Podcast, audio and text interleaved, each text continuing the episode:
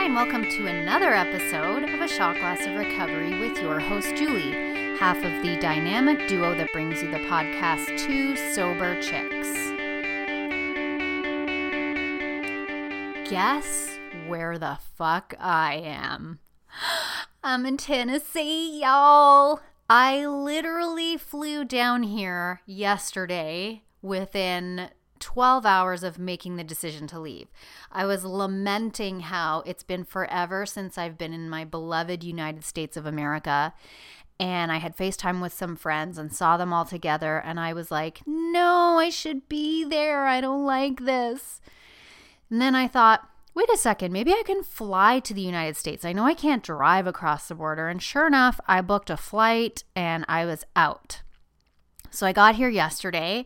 I'm so excited. I'm sorry it's been three days since I have podcasted. I have missed you and I have wanted to podcast. And so here we go, y'all. Tradition eight. Okay, tradition eight, the long form. This is on page 191 of the 12 Steps and 12 Traditions, which is the sister book to the Alcoholics Anonymous, Anonymous textbook called The Big Book and we're just going to read them and comment on them because they are important. All right, so the long form, which we don't read in meetings, reads as follows Tradition 8 Alcoholics Anonymous should remain forever non professional. We define professionalism as the occupation of counseling alcoholics for fees or hire. Oh, but we may employ alcoholics where they are going to perform those services for which we might otherwise have to engage non alcoholics. Such special services may be well recompensed, but our usual AA 12th step work is never to be paid for. Ooh, I like that. So here is how we read it in the book, and this is what the 12 and 12 has to say about Tradition 8. Alcoholics Anonymous should remain forever non professional, but our service centers may employ special workers. By the way, I am, because I don't have my big book on me, I travel with a mini big book, which is the first 164 pages. It fits in your back pocket. I never travel without it. So I don't have access to my 12 and 12, of which there's also a mini version, but I've never had. So I am reading this directly from the AA.org website. So if you want a big book or a 12 and 12 and it's during COVID and you're too embarrassed to order it from Amazon, or even if you were too afraid to buy one in a meeting, you can go for free and look at these on AA.org. Okay, Alcoholics Anonymous will never have a professional class. We have gained some understanding of the ancient words freely ye have received, freely give. We have discovered that at the point of professionalism, money and spirituality do not mix. Almost no recovery from alcoholism has ever been brought about by the world's best professionals, whether medical or religious. We do not decry professionalism in other fields, but we accept the sober fact that it does not work for us. Every time we have tried to professionalize our 12th step, the result has been exactly the same. Our singleness of purpose has been defeated. Alcoholics simply will not listen to a paid 12th stepper. Almost from the beginning, we have been positive that face to face work with the alcoholic who suffers could be based only on the desire to help and be helped. When AA talks for money, whether at a meeting or to a single newcomer, it can have a very bad effect on him, too. The money motive compromises him and everything he says and does for his prospect. This has always been so obvious that only a very few AAs have ever worked the 12th step for a fee. Despite this certainty, it is nevertheless true that few subjects have been the cause of more contention within our fellowship than professionalism. Caretakers who swept floors, cooks who fried hamburgers, secretaries in offices, authors writing books, all these we have seen hotly assailed because they were, as their critics angrily remarked, quote, making a money out of AA. Ignoring the fact that these labors were not 12th step jobs at all, the critics attacked as AA professionals these workers of ours who were often doing thankless tasks that no one else could or would do. Even greater furors were provoked when AA members began to run rest homes and farms for alcoholics. When some hired out to corporations as personnel men in charge of the alcoholic problem in industry. When some became nurses on alcoholic wards. When others entered the field of alcohol education. In all these instances and more, it was claimed that AA knowledge and experience were being sold for money. Hence, these people too were professionals. At last, however, a plain line of cleavage could be seen between professionalism and non professionalism. When we had agreed that the 12th step couldn't be sold for money, we had been wise. But when we had declared that our fellowship couldn't hire service workers, nor could any AA member carry our knowledge into other fields, we were taking the counsel of fear. Fear which today has been largely dispelled in the light of experience. Take the case of the club janitor and cook. If a club is going to function, it has to be habitable and hospitable. We tried volunteers who were quickly disenchanted with sweeping floors and brewing coffee seven days a week. They just didn't show up. Even more important, an empty club couldn't answer, its telephone, but it was an open invitation to a drunk on a binge who possessed a spare key. So somebody had to look after the place full time. If we hired an alcoholic, he'd receive only what we'd have to pay a non alcoholic for the same job. The job was not to do 12th step work, it was to make 12th step work possible. It was a service proposition, pure and simple. Neither could AA itself function without full time workers. At the foundation and intergroup offices, we couldn't employ non alcoholics as secretaries. We had to have people who knew the AA pitch. But the minute we hired them, the ultra conservative and fearful ones shrilled, Professionalism! At one period, the status of these faithful servants was almost unbearable. They weren't asked to speak at AA meetings because they were, quote, making money out of AA. At times, they were actually shunned by fellow members. Even the charitably disposed described them as a, quote, necessary evil. Committees took full advantage of this attitude to depress their salaries. They could regain some measure of virtue, it was thought, if they worked for AA real cheap. These notions persisted for years.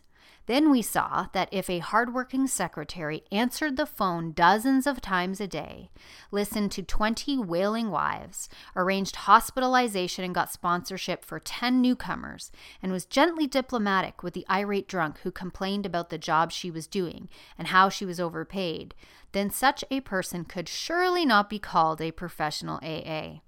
She was not professionalizing the 12th step, she was just making it possible. She was giving help to the man coming in the door. She was helping to give the man coming in the door the break he ought to have. Volunteer committee men and women and assistants could be of great help, but they could not be expected to carry this load day in and day out. At the foundation, the same story repeats itself. Eight tons of books and literature per month do not package and channel themselves all over the world. Sacks of letters on every conceivable AA problem, ranging from a lonely heart Eskimo to the growing pains of thousands of groups, must be answered by people who know. Right contacts with the world outside have to be maintained. AA's lifelines have to be tended. So we hire AA staff members. We pay them well and they earn what they get. They are professional secretaries, but they certainly are not professional AAs. Perhaps the fear will always lurk in every AA heart that one day our name will be exploited by somebody for real cash. Even the suggestion of such a thing never fails to whip up a hurricane, and we have discovered that hurricanes have a way of mauling with equal severity both the just and the unjust. They are always unreasonable. No individuals have been more buffeted by such emotional gusts than those AAs bold enough to accept employment with outside agencies dealing with the alcohol problem. A university wanted an AA member to educate the public on alcoholism. A corporation wanted a personnel man familiar with the subject. A state drunk farm wanted a manager who could really handle inebriates. A city wanted an experienced social worker who understood what alcohol could do to a family. A state alcohol commission wanted a paid researcher. These are only a few of the jobs which AA members as individuals have been asked to fill. Now and then, AA members have bought farms or rest homes where badly beat up topers could find needed care. The question was, and sometimes still is, are such activities to be branded as professionalism under AA tradition? We think the answer is no. Members who select such full time careers do not professionalize AA's 12 step. The road to this conclusion was long and rocky. At first, we couldn't see the real issue involved. In former days, the moment an AA hired out to such enterprises, he was immediately tempted to use the name Alcoholics Anonymous for publicity or money raising purposes. Drunk farms, I really don't like that word. I guess they're talking about treatment centers.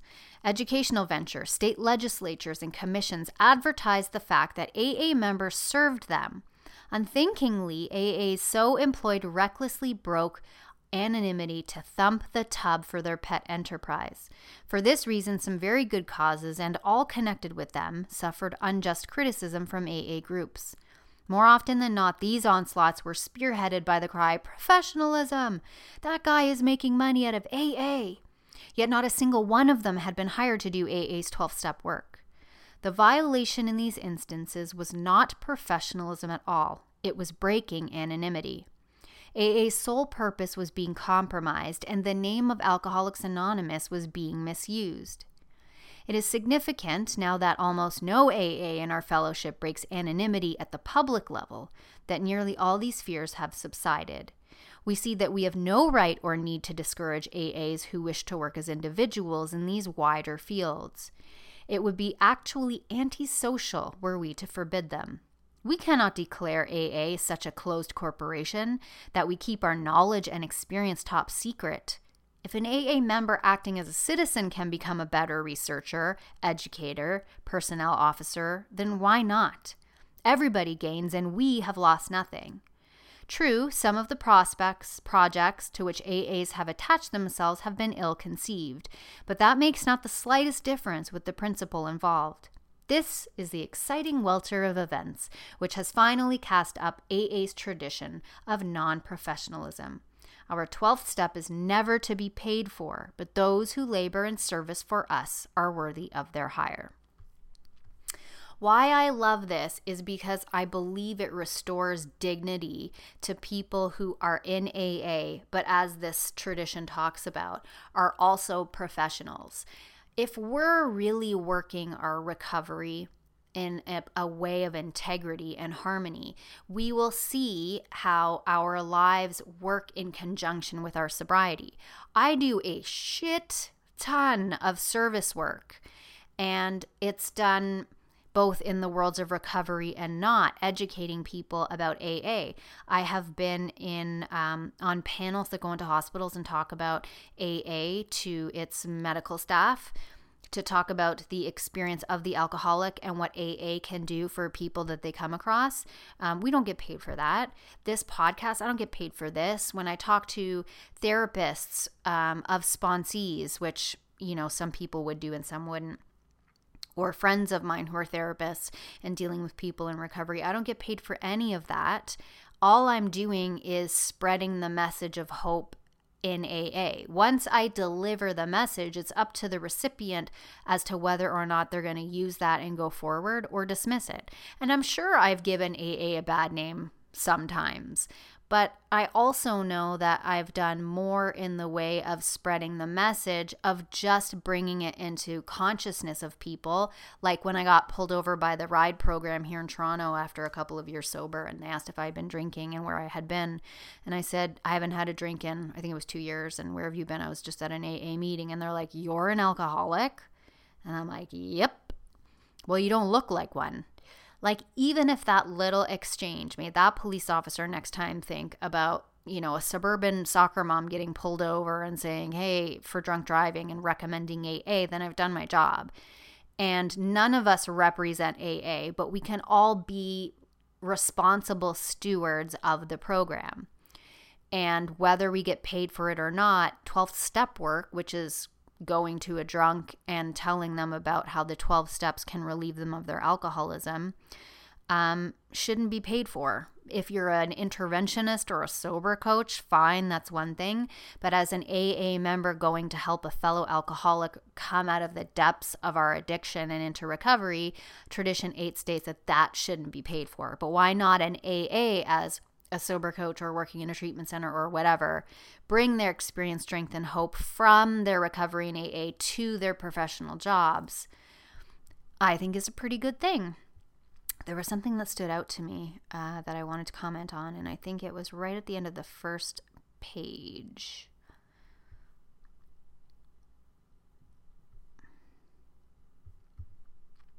I'm going to give it another second.